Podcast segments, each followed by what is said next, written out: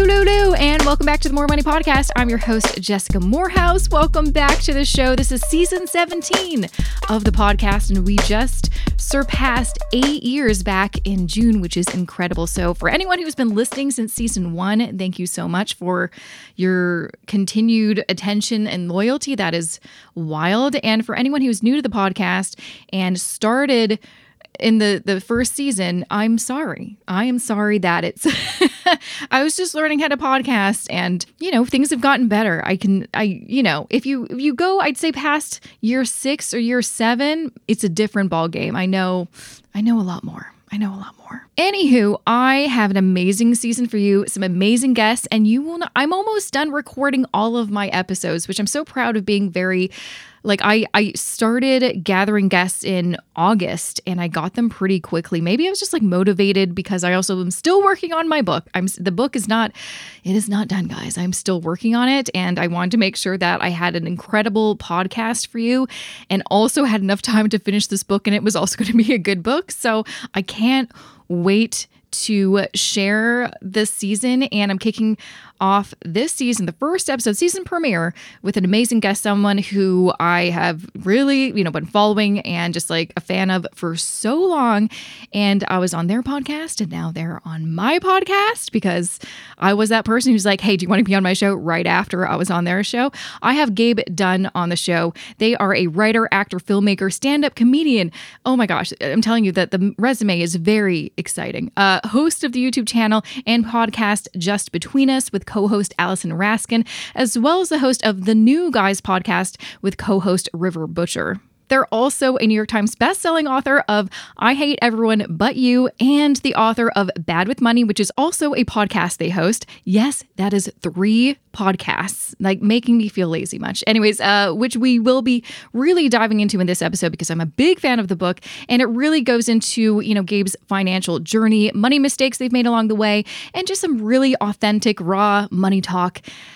Which really, we don't see a lot in the personal finance space. I don't know about you. I'm on social media way too much, an unhealthy amount. And I blame it on having to be on social media for my business. But honestly, most of the stuff that I look at is not business related.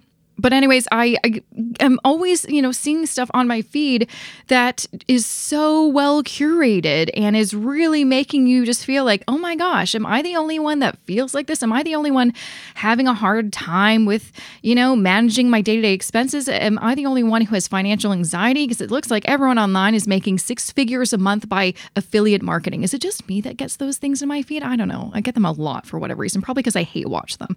Anyways, so I have Gabe on the show. It is a real treat. You're going to love this episode. So let's get to it. But before I get to that interview, I want to share a little bit more information about my online course that you may not even know about, but it's been around for almost 3 years, called Wealth Building Blueprint for Canadians. It's a course I built specifically with you Canadian listeners in mind who want to learn how to do passive investing like I've been talking about for years on the show. If you want to get rich slowly, invest for the long term, you don't want to day trade or dabble in something speculative like cryptocurrency or some hot stocks that you find online. You just want to make sure you can retire one day or, save enough for buying a home. And this course can help you. It is specifically about all the fundamentals you need to know about investing as a Canadian, but then I also show you how to build a strategic investment plan and then how to invest in your own portfolio by way of either using a robo-advisor or doing it on your own from scratch. There's lots of worksheets and calculators and spreadsheets that you will not find anywhere else on the internet, hence why I had to build them myself, but also get lifetime access as well as access to the private Facebook group, my monthly Q&A sessions for students, a private email you can contact me with, and you also get a private one-on-one session with me when you finish the course as well. There are so many benefits to the course, so I highly recommend going to jessicamorehouse.com/course to find more information and to apply. Again, that's jessicamorehouse.com/course to learn more and to apply. Welcome, Gabe, to the More Money Podcast. I'm so excited to have you on. Thank you for having me. Nice to see you again. Yeah, nice to see you again. It was such a treat to be on your podcast talking about the difference between the U.S. and Canada in finance. So I'm thrilled to have you on the show to talk more about you, your amazing book, Bad With Money, and just what's been going on since you released the book. A lot has happened. I also just listened to your just dropped podcast episode about what you're dealing with. Oh yeah. So there you go. You know, what I think is so great about you is you're very honest and real and unfiltered, and I think that's not what you see often in personal finance. It's all through a filter lens of look at me, I'm perfect. Well, thanks. And that's really just not the reality of Thank you. I feel horrible. I've been so stressed out since it dropped, so stressed out. I am so sorry. I literally was how could I help? Do I know someone who's a lawyer will work pro bono? I don't. Oh my gosh. I know. We'll get into that in a little bit. But yeah, I hear you. That's not fun. No. But I know.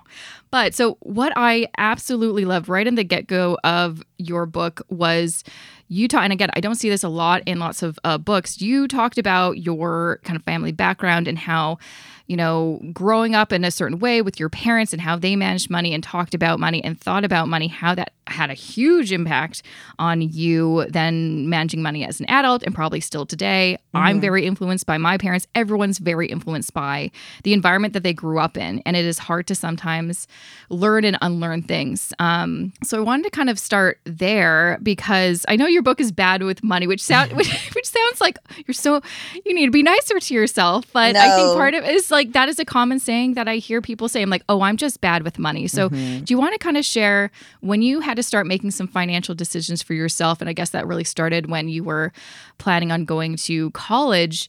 What was kind of the reality of the situation? You're like, oh, there's some costs involved, and which college should I go to, and all that kind of stuff.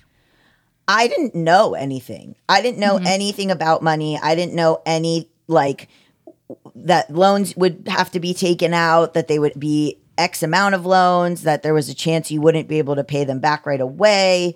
I was gay in Florida, which now everyone sees as bad, but at the time nobody really. Florida's had a change. I mean, it wasn't great back then, so this was the 2006 is when I graduated high school, and it wasn't great for gay stuff. I wasn't out or anything, and so I knew that I wanted to leave Florida and I wanted to go to a city in the Northeast. Yeah. And I also wanted to study journalism, and there was a program in Florida called Bright Futures where I could have gone to University of Florida for essentially free, but I was so nervous about being gay in Florida and not being able to come out. And I was so nervous about the prestige of where I was going that I really wanted to go to a good quote unquote school. And I got a scholarship to Emerson. And so I decided to go there, also because I didn't get into Northwestern, which was my first choice. But that would have been so expensive. Emerson was expensive, but it was still half tuition, which was good. But I had no concept. Nobody sat me down and said, oh, the loans are going to be X amount, and here's how you could possibly pay them off, and here's what happens if you don't pay them off, and all these things. I talked about in my book that my little sister, when she was 18, she went to go get a neck tattoo. Not irresponsibly, it was in honor of a friend who died, but, sort of, she was I want to get a neck tattoo. And the guy at the tattoo parlor was like, if it's your first tattoo and you're also 18, I'm not tattooing your neck. And that person showed more care for a 18-year-old's future than any loan person ever did. And so I think about that a lot in terms of what we normalize and what we have allowed young people to do. And I think that at least for me, my parents really believe in me, really wanted me to succeed. We don't come from a wealthy background. So to them, they were like, well, you'll be an investment. We'll push you forward. We'll have you go to this good school or whatever. 'Cause I had always done really well academically. And I think they don't want to have negative feelings, I think, is what I'm realizing. They love a good time. They love being able to do stuff. They don't They never sort of let us know about money, and then they never sort of let money be an impediment to like things that they wanted to do. So my parents would be very confusing because they would some days be like, hey, let's go out, let's do this, let's get this, you know, like be very spendy. And then the next day they would be like, what have we done? We can't buy anything. This is a disaster. Yeah. And then when I, as a kid, would remember, I would say, hey, remember yesterday when we spent all that money? That might be why there's problems now. They would be like, you're a kid, mind your business. Wow. Yeah. So it was very confusing. Yeah. So, yeah, I guess did you adopt some of those habits when you were an adult, and sometimes you would just splurge, and then sometimes you'd really regret and they'd be really hard on yourself, and then it was kind of just a back and forth of, you know, guilt, shame, but then, oh, treat yourself or like, yeah. Yeah, because it's interesting, as I've talked to a lot of people over the past year researching for my book, I've heard a lot of similar stories. And it's just, if you have mixed messages, the lesson you're going to learn is, you know, just mixed. You're not going to have a straightforward path. Yeah. I mean, I think, you know, I grew up in an addict and an alcoholic home. And I think that also leads to impulsive behavior. You know, I have bipolar disorder. I think that there was I still grapple with this. Like, life is short. Who cares? Like, everything, none of this is fair or makes any sense, or like, I don't want to sit here doing paperwork my whole life. Like, you know, all of this stuff, that would then lead to sort of carelessness. Like with my first job, I didn't check the box for tax deductions you know, which like, is that fair that's a thing that's allowed to happen? Yeah, no. I feel like, yeah, at least for any job I've ever had, it was automatic. That was never a choice. And that should not be someone's choice, especially when you're like in your early 20s. Right. I have no idea what that checkbox means. And I think like I still do deal with wanting to say fuck it and do whatever I want. Mm-hmm. I think, you know, when you have someone in your life who's an addict, the highs are high and the lows are low. And I thought maybe that I was imagining some stuff. And when I went back to write my book, I went and read my journal from 8th grade. And I didn't really even notice how much in that journal I wrote about money, even though it didn't seem like I was. Like, I had entries where I would be like, my mom just took my sister to the mall. They came back with all these bags. I don't know how we're going to afford this. Like, they asked me if I wanted to come. I was like, no. And then it became this running joke in my family. Oh, Gabe's like a worrywart. Gabe never wants to go shopping. Gabe never wants to spend anything. Like, we would go out with like my aunt and my mom, and my sister would buy like 5 things, and they'd be like, do you want anything? And I would always be like, no, no, no, no. Because I knew that she was getting stuff. Or like, even now I grapple with, like taking any sort of gifts or money from them, because I, you know, my sister did, and my oldest brother did. And I want to be the one who, you know, I'm like calculating in my head, well, they don't have any left for me. So, my sister now has she got promoted. So her job, I think, is much better. She's in a much better place. But yeah, like, I think there was a feeling of like, okay, I'm doing the math here. And I think that I should just kind of bow out of this situation. But that didn't really happen with school. I justified it because I was like, okay, I'm going to school. But I just never, I made that decision myself to not engage with it because I just suspected something was wrong. Mm-hmm. And I know there's a part of your book you talk about being part of an improv troupe and having a boyfriend. He was the one who said, why do you still have a bank account that's connected to your parents? Mm-hmm. And I think a lot of people probably have systems that are set up like that. Actually, my younger sister used to. And I'm like, why does mom still have access to your bank account? She never took money out. She would just put money in. But I'm just like, that's kind of weird. Mm-hmm. You're almost 30. Why is that happening? You should be independent. Yeah. I thought that was so interesting because, you know, having that connection kind of ties you to that place, maybe making it difficult for you to move forward and be more independent. I don't know. What was your experience like? And then you obviously did, you know, get your own bank account. I think stuff comes with ties. Like, my sister is much closer to my parents than I am, I think, because she, like, we're different in the sense that, like, if there was a leak at her apartment, she would call my dad. Mm. Whereas, like, I always am like, what is he going to do? From miles away, call your landlord. Yeah. Like, what? But like for a lot of people my age, I see them even, you know, I'm 35. I still see people be like, oh, I got a form in the mail. I'm going to call my mom. And I'm like, that's weird. What? But it's, I guess never. It's not weird. I guess you have like a good relationship with your parents, but, and like, that's fine. I have a good relationship with my parents, but like, I just don't call them when I get something in the mail. And my sister, you know, still does. And so, and my co-host, I think my co-host of my podcast, who's my age, a little younger, was still like gets a form and calls her dad. Like, interesting. Yeah, I know. And my mom is a lawyer, so there have been like legal things that I've run by her, not just on the premise of being my mother. Yeah.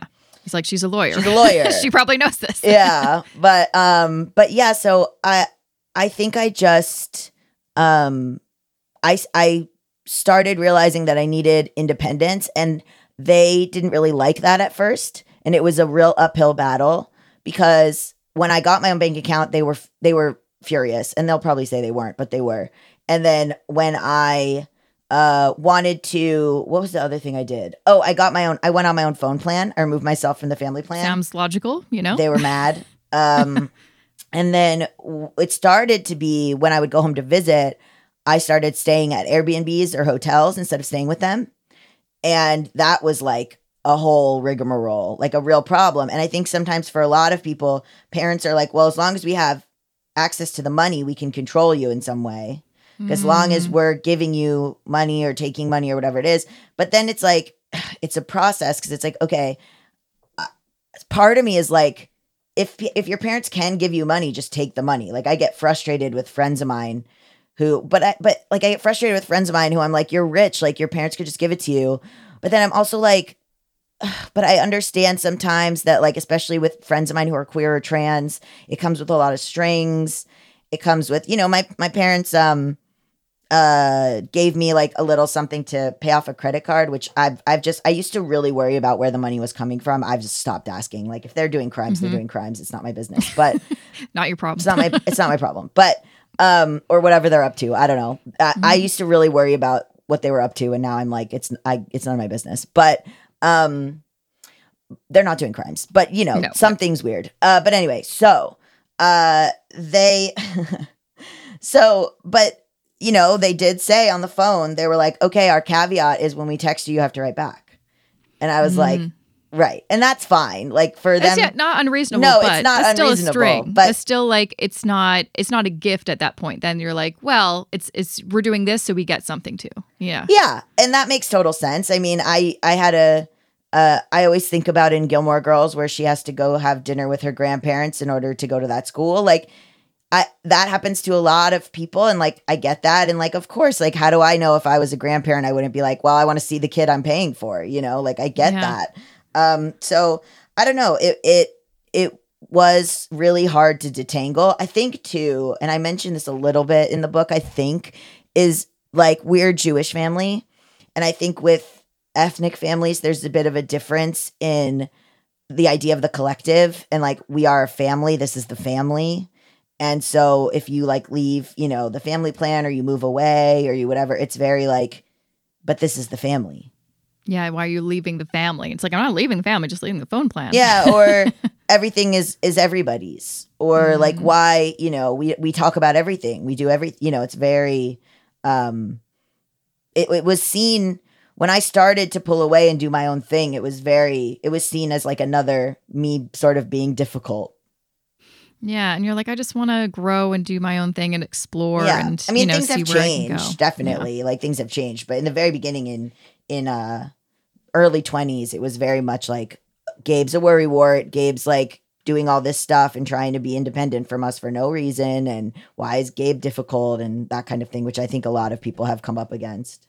Yeah, I think that's really common. And another thing too, it's, I mean, I really enjoyed it. It really brought me back to some of the things that, you know, I experienced in my 20s, especially was, you know, when you did that, you know, free internship. And that is It's becoming less, I think, of a thing now. But back when, I'm only 2 years older than you. I'm like, that was a big thing, free internships. And for me, I'm like, I was telling my husband last night, I'm like, I was never able to do a free internship. I had to pay for school. So my parents let me stay at home for free, but I had to pay for school and pay for everything else myself. I couldn't afford to do a free internship. That was, kind of a luxury and privilege. And you kind of faced with that. You're like, well, I really want to do this.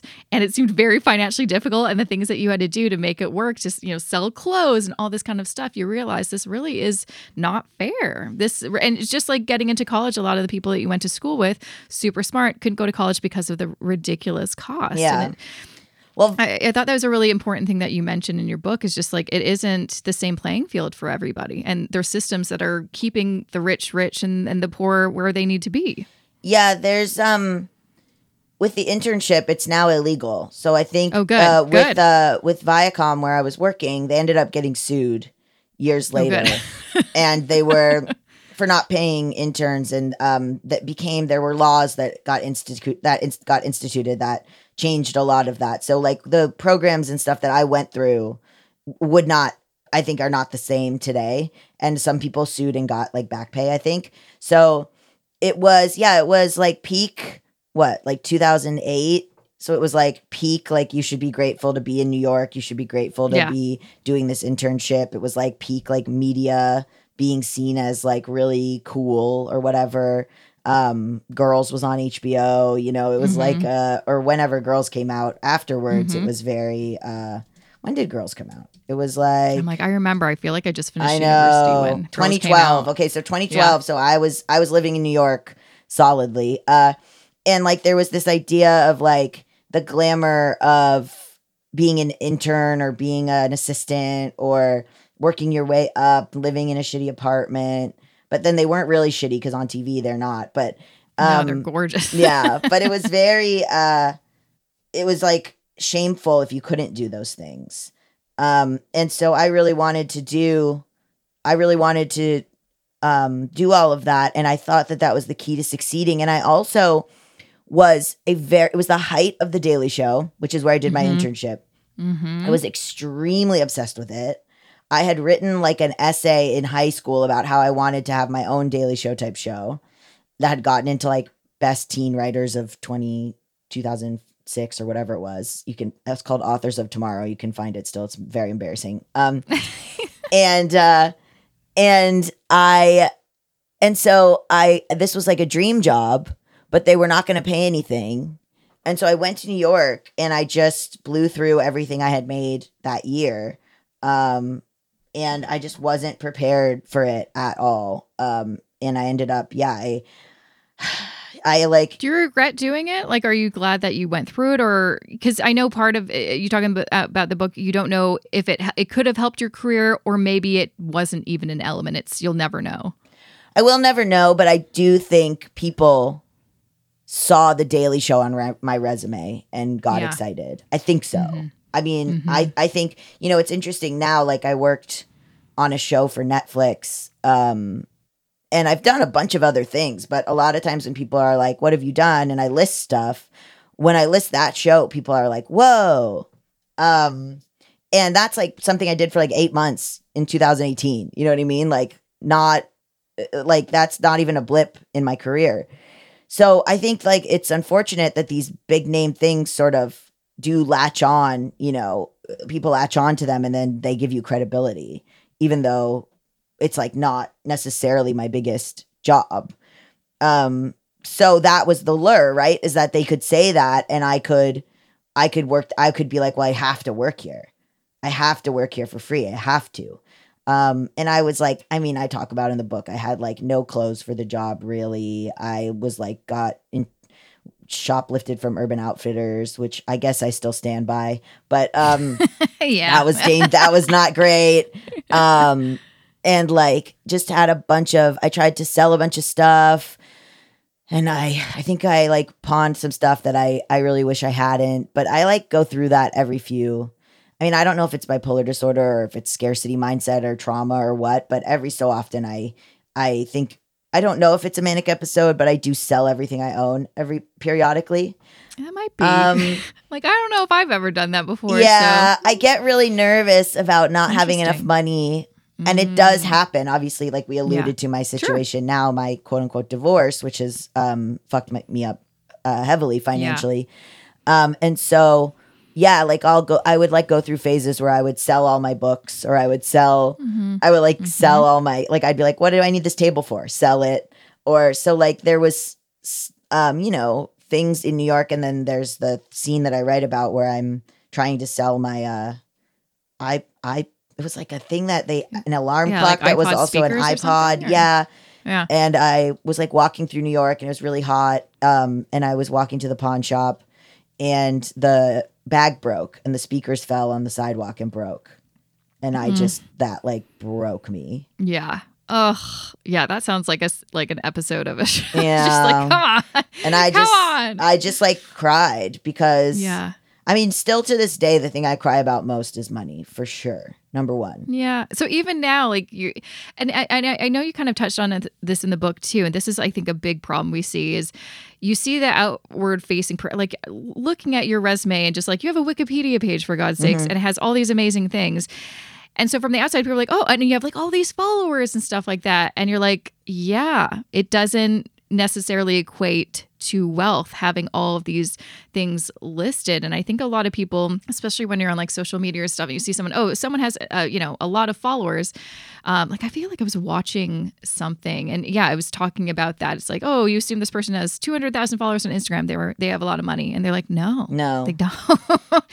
And that's kind of the problem, because then it's harder for you to talk about. You talked about in the book where you can get you were doing, what was it, the one where we don't have that in Canada, but it's like you deliver people's Postmates food or something. Postmates, we don't have Postmates here, but you were doing that to make some extra money, and then the fan saw you on the street. They're like, "Hey, can I get a photo?" And you're like, "Oh my God, I may not make money from Postmates if I'm late." And that's the reality. I think people get this idea that if you got some fame, that you're doing okay, and you're like, "No, we all got." Shit going on. Yeah, and people come from different financial situations. My co-host, who I did a lot of stuff with, she's very transparent about her family being wealthy, which I do appreciate. And we would get paid the exact same thing. Let's say we'd both get $50,000 for something. Mine would pay off a student loan, and she would get to keep hers. Yeah, and you're like, so this is how you are easy. It's easier for you to build your own wealth compared to me, because I'm starting under $50,000. Like, right. I'm in debt, and you are starting in the black, which is fine. I want to talk, which is fine. But it's a reality. That's the reality, and that's also why it frustrates when people were like, just work harder or just do this X, Y, Z, and you're like, we're not starting in the same place. But I want to talk about that $50,000, because you mentioned in your book that was life changing money, and I think a lot of us, especially if you're a bit older. I'm reaching 40. There's been a couple times in my life where it's like that changed everything. Like, I always earned very little at all my corporate jobs, but then I got this one job and it was like $15,000 more than I was earning. And literally remember calling my husband and being like, you won't believe, and my salary was $56,000 in this new job. I'm like, you'll never believe how much I'm earning. And he's like, we're rich. Yeah, I remember that. That was life changing, because before that I was earning like $30,000 or $40,000. And just really, really just having a rough time of it. And for you were able to sell a pilot of a show, which is so cool, and you got $50,000, and you're like, that changed things. Do you want to kind of talk about what that experience was like?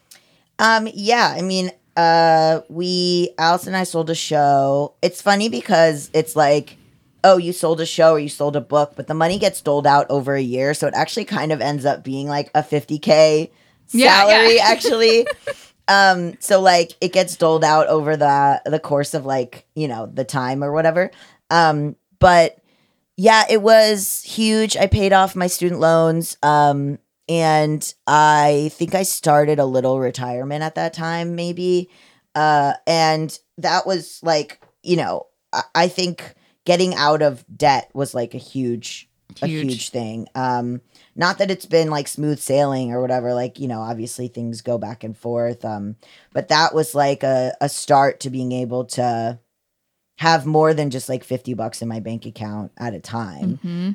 And I didn't really have guidance around it. So I think I would have, what happened was like lifestyle creep, where I moved, I went fucking Great Gatsby. Like I moved, I started throwing parties. Like It was so like, what? Like, mm-hmm. I just felt like, I don't know. I felt like I wanted to, like, I was like, now I can have a better life. So I want to have a better life. But like, I didn't think about saving or I didn't even know what investing was. I really never even thought about it. Yeah, I just kind of wanted the things that other people had. And I wanted. That's normal. That's literally everybody ever. Like, we look at people all the time and we're comparing ourselves and we just want better things. Well, it's interesting. But, like, you know, social media is hard because I think things are not real. And as you said, like, there was that guy who was talking about how he was on the red carpet for being in The Bear, that show The Bear. Mm-hmm. And he was saying that he was on the red carpet for being in The Bear and he didn't have like $20. Which character was that? I can't remember. It was a thing where he was talking about the strike. Oh, okay. The Bear actor, no money. Was that what I should Google? That makes me sad that that's a Google. I know. Yeah. Oh, a writer for The Bear. Sorry. A writer for The Bear. Oh, you know what? I feel like I saw that. I think it was, I read that or I saw that online or something about it. It's like, you think that the successful show, and I think The Bear is an incredible show. I love it so much. Right. And you'd think everyone would profit off it and do well. And it's like, nope. No, it's a writer, Alex O'Keefe, who wrote for The Bear. He was like on the red carpet for The Bear and he didn't have any, he was living below the poverty line. And so I think there's like a lot of stuff where like, you can see these photos. I'm seeing it now. It's kind of interesting. My feed is almost entirely people who are at New York Fashion Week. And I'm wondering if any of them have money. Does that make sense? Like, I keep looking and being like, some of these influencers or whoever's going to New York Fashion Week and they're like, that's got to be expensive, especially you have to dress up and all that stuff. I'm like, maybe I could go. Like, is it better? Here's my thing, Jessica. Yeah. Is it better for me to have pretended and not done the podcast episode where I talked about what's going on with me financially? Is it better for me to pretend and to get some clothes and go to New York Fashion Week and take the photos and be an influencer and show those and then people think I'm successful and then they give me more jobs? Or is it better for me to be honest, not do that, and quote unquote fake it till you make it, which I did a lot in my beginning of my career? Is it better to not do that and to just like be honest about what's going on? Because I'm mostly embarrassed. I would rather be posting from New York Fashion Week. Sure. Who wouldn't? But no, I think there's a couple of things there. It's like, on the one side, it's like, you're like, well, financially, maybe it would be better. Like, maybe this is an investment if I, fake it, go to New York Fashion Week and stuff, and I can get more jobs. And then maybe I can bridge that gap with that money. So it's true. Yeah. But I feel like in the grand scheme of things, the best thing you could do, especially for your audience who follow you and are like looking to you as someone that they can really trust, it's always better to be honest, even if it means leaving money on the table. Like, I know, well, I don't know this, but I believe part of the reason that I'm probably not as wealthy or as successful, outward facing as I could be is because I say no to a lot of things that ethically just do not jive with me. And part of that is like, I don't talk about how much, I'm honest, but I also keep certain things private. And part of that too is just like respecting my partner, who's like, I work in music. I work with a lot of people that do not earn a lot of income. And it just is awkward if you talk about our financial situation, no matter what it is. I just don't want people to know our business, because he wants to also, be just have control over how have some boundaries.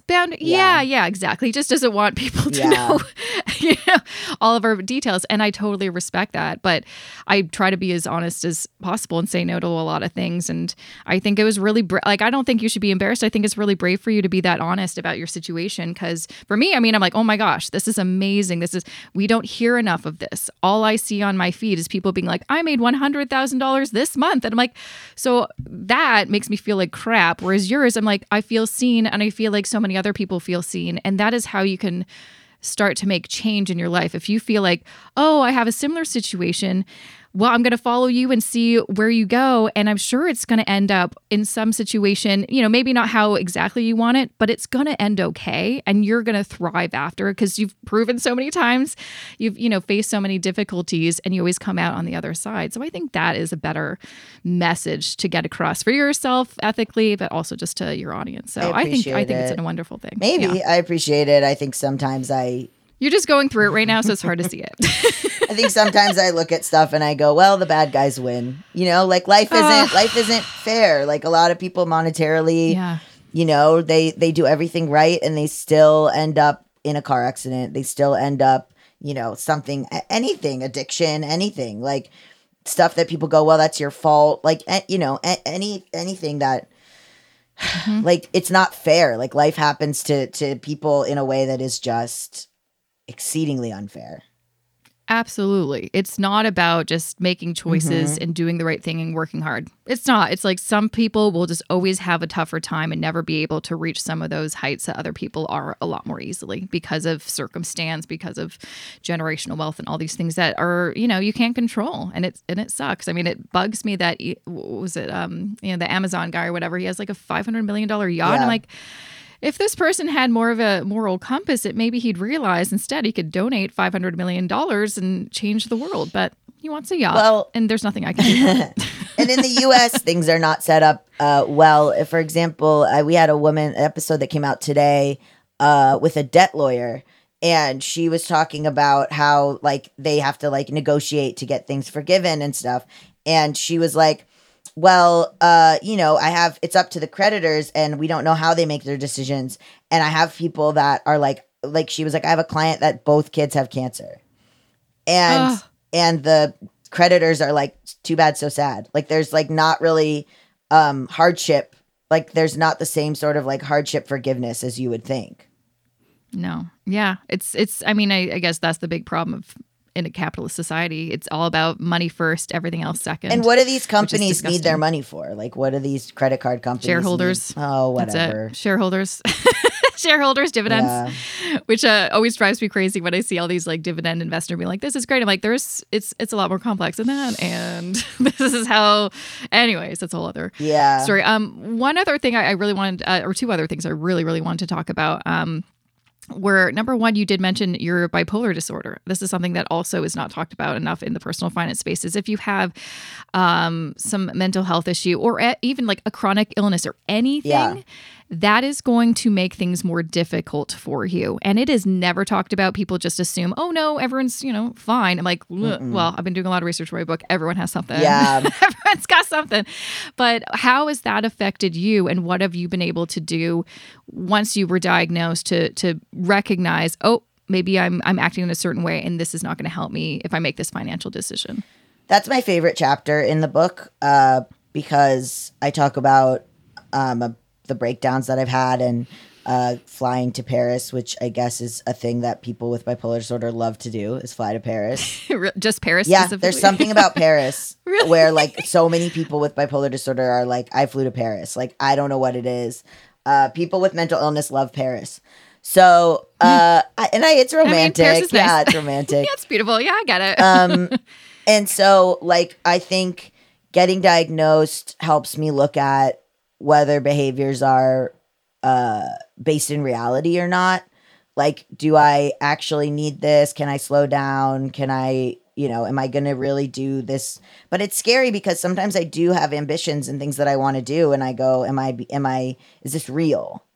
Which is really hard to grapple with. Is this real? Is this something that is going to be a problem in the long run? Like, you know, I'm trying to get this movie made.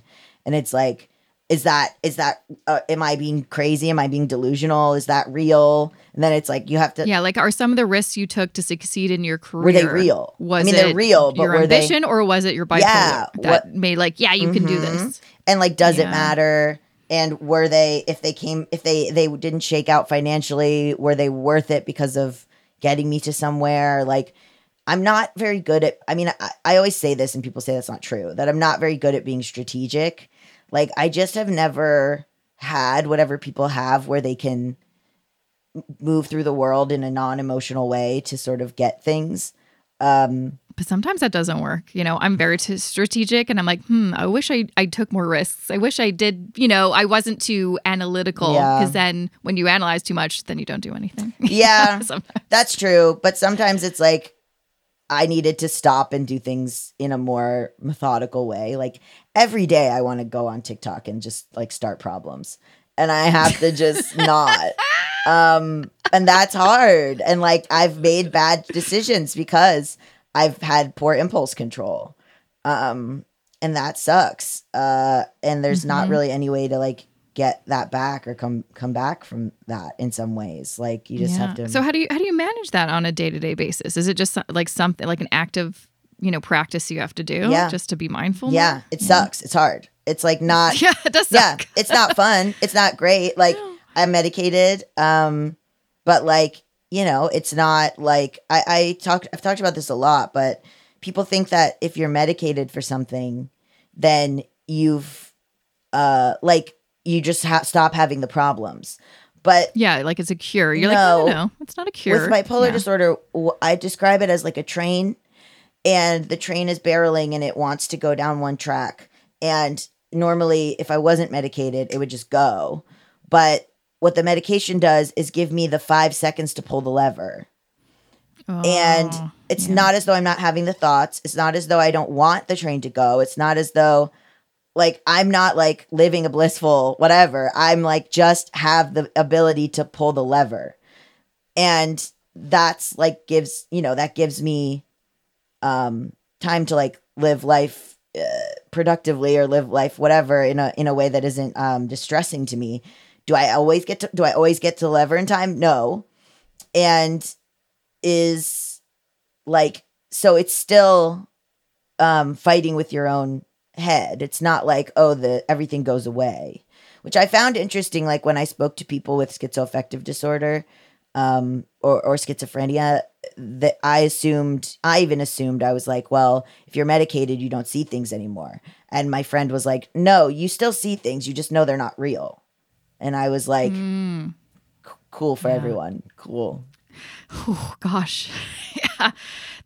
Yeah. I mean, I think that's I mean, yeah, again, like that is not something anyone talks about because a lot of, I mean, as we're becoming a society more aware of mental health, no one talks about how that could affect your bottom line. Of course it can. Of course, every decision that we make, has some semblance of some effect on your financial life. And so how could that not affect that going forward? I mean, I got started seeing a therapist for autism a year and a half ago. What is time? And and that I think is factored into a lot of stuff too, because I think with my current situation with my breakup, I think I was very trusting in a lot of ways because I've had a lot of problems in my life surrounding the idea that, well, I'm a good person and I don't have bad intentions. So why would anyone else?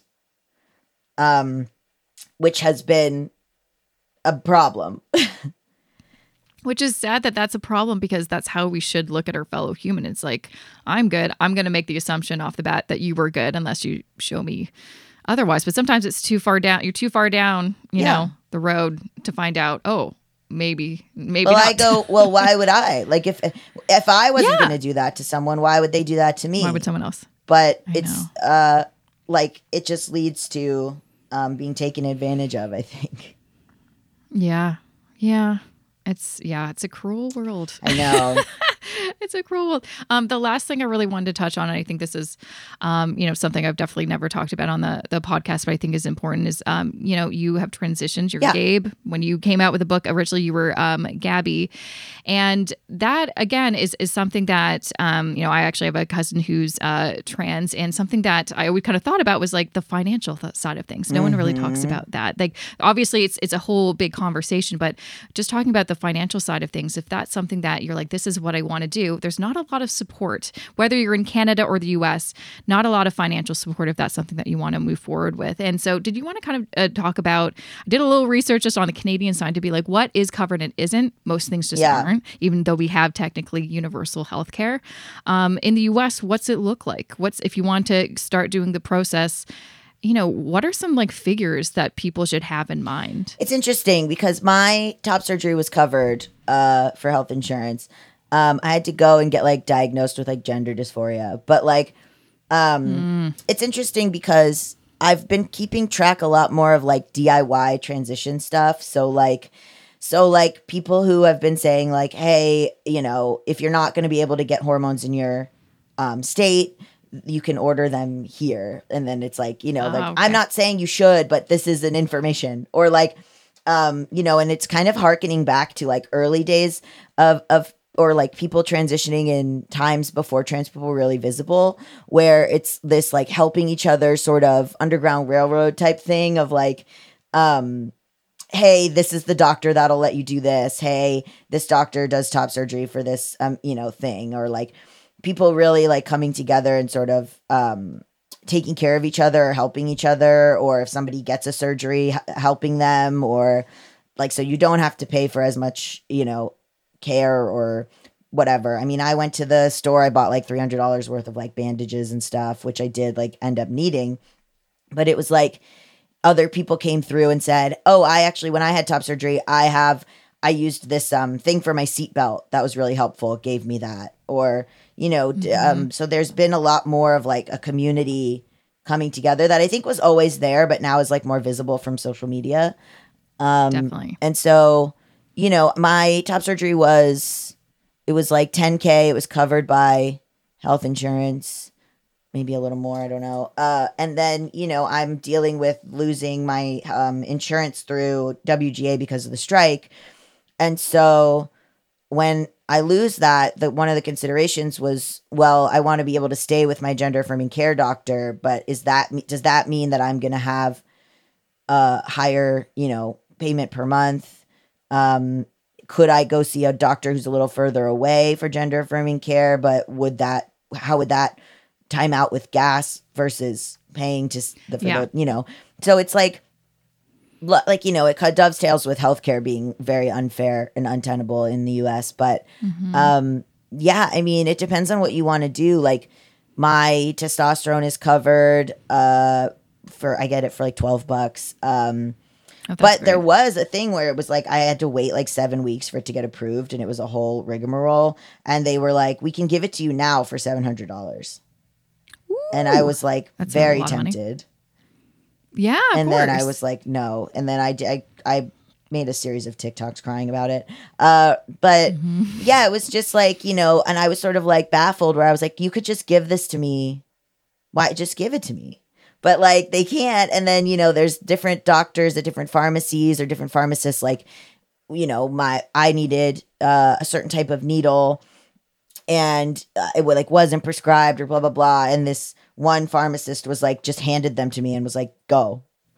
And like, it's just, you know, like depends on who you're talking to. With name change stuff, that was like some paperwork. It cost me about like $625, I think, to change my name. Like $625? Yeah. And to get the 3 certified copies. So it was like $4 something to change the name, and then $150 for the certified copies, $50 each. And then I had to go to the banks and get that changed. Bank of America did it, no problem, super easy. There's certain things that are funny, like Bank of America did it, no problem. Marriott Bonvoy is giving me a hard time. Like, it's, you know what I mean? Like, it's for your like Bonvoy rewards. Yeah, you're like, why they like won't let you change your name. Like, it's like a whole thing. So it's super funny. Ridiculous. Like who you, and then also it really depends on who you get. Like, I went to the Social Security office to get a new Social Security card, and I was in line, and I knew that if it timed out that I got the young woman, I would be okay. Versus, I didn't know about these other people, so it timed out that I did end up getting the woman at the young woman at her window. And I knew as soon as she looked at the paperwork and looked up and was like, she was like, hey, congratulations. I was like, all right, this is going to be smooth sailing. But it's you never know. But that's something I have to worry about. It's like, who am I going to get on the phone or at the checkout or whatever? I went to the DMV to get all of that changed the day after there was that shooting where the shooter was a trans guy, allegedly. And I went to the DMV, and I was like in line, and it occurred to me like, ooh, I should have gone a different day, because I don't know what these people are thinking. I don't know what news they've taken in. I don't know. It ended up being fine because I got a really nice, the first time I got someone who turned me away, and I had to go to the Social Security office first, which was fine. And then I came back. Those are the rules. But also there could have been someone who would have been like, whatever. And then when I got back, I had another woman, and she was very much like, oh, this is so exciting. and like was like positive. So that's got to be really difficult, not knowing what you're going to get in terms of someone being like, oh, this is great. Or someone being like, I'm going to make this really difficult for you. Yeah. And you're like, it's already difficult. Yeah. We don't know. You don't know. And they might not understand initially what's happening. Like they're like, oh, you're changing your, and then they like, don't really know. But I did change my gender marker too. So I think most people understood what was happening, but yeah, it's just a lot of, you know, little things. Yeah. Do you think about how, I especially, you know, being a woman transitioning to a man, do you ever worry about, is this going to impact my financial future, my earning potential? Yeah, absolutely. Are people going to look at me differently? Of course. Yeah? It absolutely has. Of course.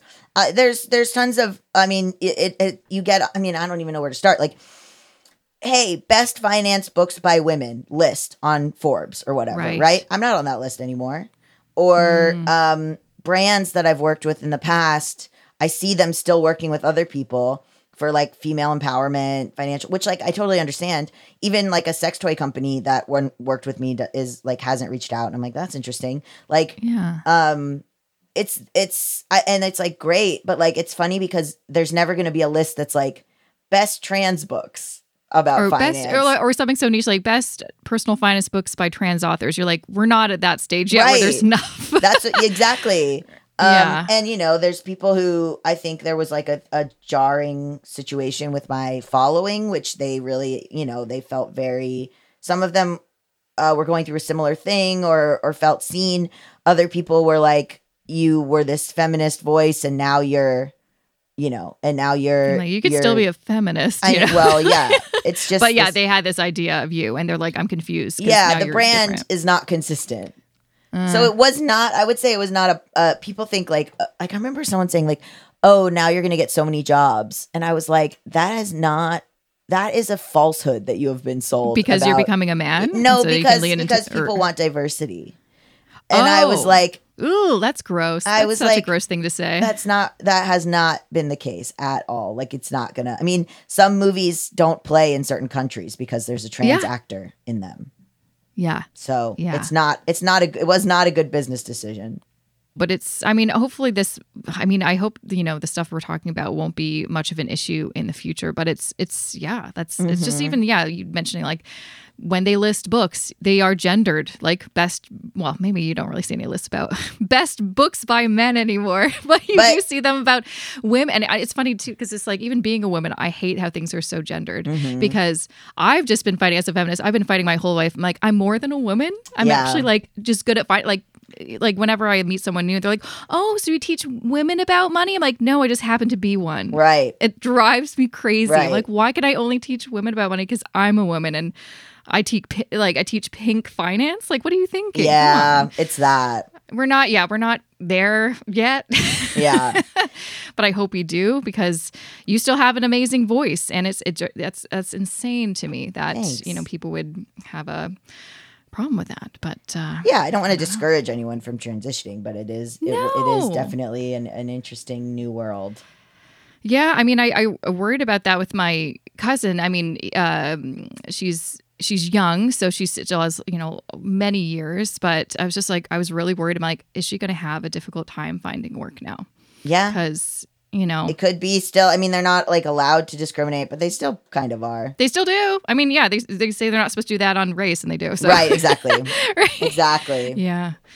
Gosh, yeah. Well, I appreciate you being so candid and honest about that because I think, again, people listening, they don't hear this often on, you know, podcasts, but especially personal finance podcasts. And I think it's really, really important for us to talk about some of these things. So I don't want to keep you much longer. But again, I know you have the book Bad With Money. You have another book. You have a couple books. You're also a New York Times bestseller, which is like you have, again, the craziest resume. Do you want to kind of share anything else that you have that people can check out? And then also, where can people find you? You have an amazing YouTube channel, amazing podcast. Yeah, I have a podcast with my friend Allison. We do Just Between Us. Yeah, I love it. Then I have Bad With Money, which is my finance show.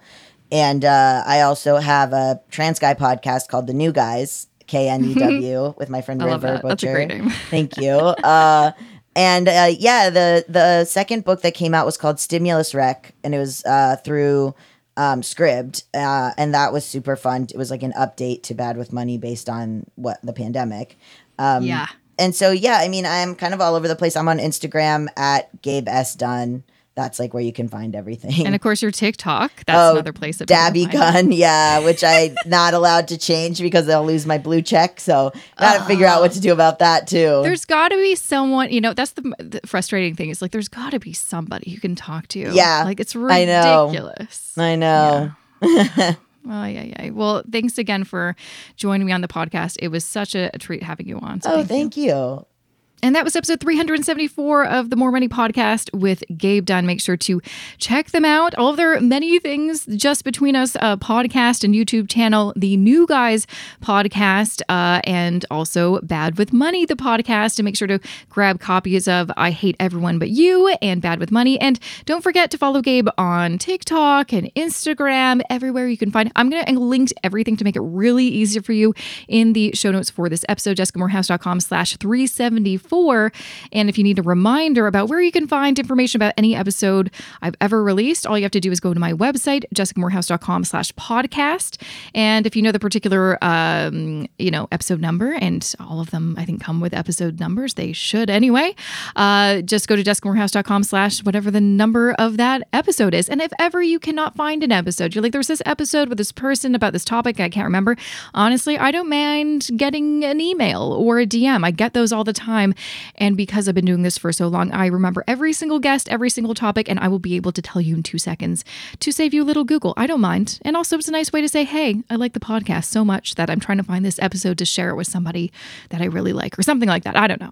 I will also be giving away a copy of Gabe's book, Bad With Money. So, just keep on listening for some more information about that. But before I get to that and give you a little life update, because I have not talked to you for several months, I just have a few things that I want to share with you that you may not know about. Do you want to figure out where your money is going? Do you want to organize your finances once and for all? Do you want to feel less anxious about your money? Well, I have a great tool for you. My collection of budget spreadsheets, which you can find at jessicamorehouse.com/shop. These new and improved budget spreadsheets have helped thousands of people over the years. And these are honestly the budget spreadsheets that me and my husband still use today. They come in Google Sheets and Excel. They also come with a comprehensive video tutorial to show you exactly how it works. And they're very easy to use. Not only that, I've got versions for pretty much any scenario. So if you're an employee, I've got a budget spreadsheet for that. If you are self-employed, I've got a budget spreadsheet for that. If you're in a couple and one of you is an employee and one of you is self-employed, I've got a budget spreadsheet for that. I've got 7 different budget spreadsheets for any kind of situation. So no matter what's going on in your life and your income, I've got a budget spreadsheet for you. So if you want to take action and see some progress with your finances, this is one really easy step that you can take right after listening to this episode. Just go to jessicamorehouse.com/shop, find the right budget spreadsheet for you, and then start making some moves that future you will be really, really thankful for. Okay. So first things first, if you want to enter to win a copy of Gabe's book, Bad With Money, just go to jessicamorehouse.com/contest is where you can find that. This is kind of an exclusive contest for podcast listeners, because you can't find it on my website unless you know the link. You can't find it. And it's funny because I feel like I don't know, maybe it was like an autofill or whatever. Maybe I was Googling myself. And one of the autofills was Jessica Morehouse contest. I'm like, I don't think you'll find that link. You have to go to the URL. And it's really just this contest really is for listeners who want to support me, but also I want to support you and your financial, journey and literacy. And also, they're all authors that have been on the show. So jessicamorehouse.com/contest is where you can find all that information. Also, just want to give you a reminder. I also have a YouTube channel. Just, Google Jessica Morehouse in YouTube. You'll find me right there. I think that's just what my YouTube channel is called, Jessica Morehouse. I'm also on the gram, Instagram. No one calls it the gram anymore. Instagram. I don't know if they ever did. And I am at Jessica I. Morehouse. The podcast also has its own Instagram account, which I am trying to be more active on, at More Money Podcast. And Twitter, exploded, and I no longer really use X, Twitter, whatever the hell it is. I guess I'll probably keep on, just out of habit for all these years. Gosh, I've been on there for like a decade or something. I'll probably keep on, posting some news things, or whenever I'm on the news, or when I have a podcast episode. But I don't love it. I am on Threads though, yeah, I also don't love it. I'm getting used to it. I'm not sure if I'm doing it right. Instagram is what I'm really leaning into because listen, so yeah, let me get to the life update. Still writing this book. I am more than halfway done, but I am nowhere near done because it feels like it's never going to end. And I'm enjoying the process, but I'm also hating it. And apparently that is very normal for writing at least your first book. Or I don't know, I've talked to lots of authors who have multiple books and they hate and love the process as well. And, you know, I know I'm in a very privileged position to be able to write a book. Like I'm so lucky and I know I'm so lucky, but also it still doesn't take away the, you know, mental anguish and all the self-doubt and just like all the negative thoughts that just, you know, go into my head being like, what are you doing? Who said you were an author? You know, normal stuff that we all deal with, imposter syndrome, all that good stuff. But things are going well. Thank you for asking. Yeah, the book is going well. For anyone who's, you know, wondering what's going on. So I have until the end of January to hand in my full manuscript and I've created a schedule. I feel like I made an Instagram reel. It's actually pinned on my Instagram right now that you can find that kind of shares my book writing process a little bit. Got a little spreadsheet because why wouldn't I? And I'm basically writing one chapter a month. And so far that kind of sequence is working for me, but as you know, time is taken and especially fall is always really busy for me work-wise, which again, not complaining, very privileged to be working. Thank you so much. I need to pay my bills. Mortgage is very expensive. It's just, you know, it's terrifying that I literally have nightmares. Just like when you're in school and you're like, oh my gosh, forgot to hand in that paper. I am terrified of not meeting my deadline. I know I will because I am very good under pressure, but I also am worried that Jessica will, yes, me in the third person, I will just wait until the last week to write 2 chapters. I'm not going to let that happen, but I'm terrified that it'll accidentally happen. It won't happen, but it might. I don't know. So yeah, book writing's good. Thanks. But yeah, trying to focus more on doing Instagram because I'm just not a natural at it. And I'm just like, just do it and just don't care what people think because I'm very, you know, I care about what people think because I am human, but I'm just going to do it more because honestly, part of the game that I've been talking to authors too is it's not just about writing a book or a good book. It's about selling the book. And I already hate talking about marketing now, but honestly, I'm terrified about that process too. I've just heard so much bad stuff about the process. It's really bad for authors. They really have to do it all. And so the authors that you see that are like, oh, I sold so many books, it's because they have a big audience or, you know, big social media reach and stuff like that. So I guess I have to focus more on Instagram. But if it was just up to me, I would just do the podcast and live in the woods. You know, that's what I just want to do. I don't want to do Instagram, but I have to because I have to work to make a living. And that's just life. That's just life and that's okay. Anyways, I've been rambling. I am so sorry. I just want to say thank you so much for joining me again for another season of the podcast. Like I said, I have so many amazing guests coming on the show. Let me tease who is going to be on the podcast next week. We have Eleanor Tucker. She is the author of Thanks for Sharing. She's British. Yes, love a British. I love everything about the UK. And so I read her book over the summer. It is about the sharing economy. It was so awesome. And it's very much about, again, her, you know, she did all these different things to figure out how to do things, you know, get things for free or secondhand for an entire year. And it was so inspirational and so entertaining to read. She was a great writer. And so I got her on the podcast and that was very exciting. And you're going to love that episode. So that is coming next Wednesday. So yeah, look out for that. But that is it for me. Thank you so much to my podcast editor, Matt Rideout. He was nice enough in June when we were wrapping up the season to send me a gift because A, he also knows me because he listens to my voice and all of my mistakes that he edits out. But he sent me a cookbook because he knows I love baking and I talk about it on the podcast to celebrate 100 episodes together. And which is crazy because that's a good chunk of all my episodes. We're at 375.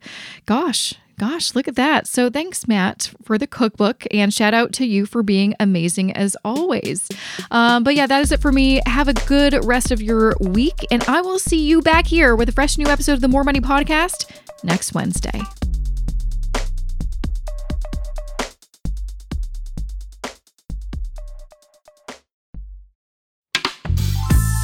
This podcast is distributed by the Women in Media Podcast Network. Find out more at womeninmedia.network.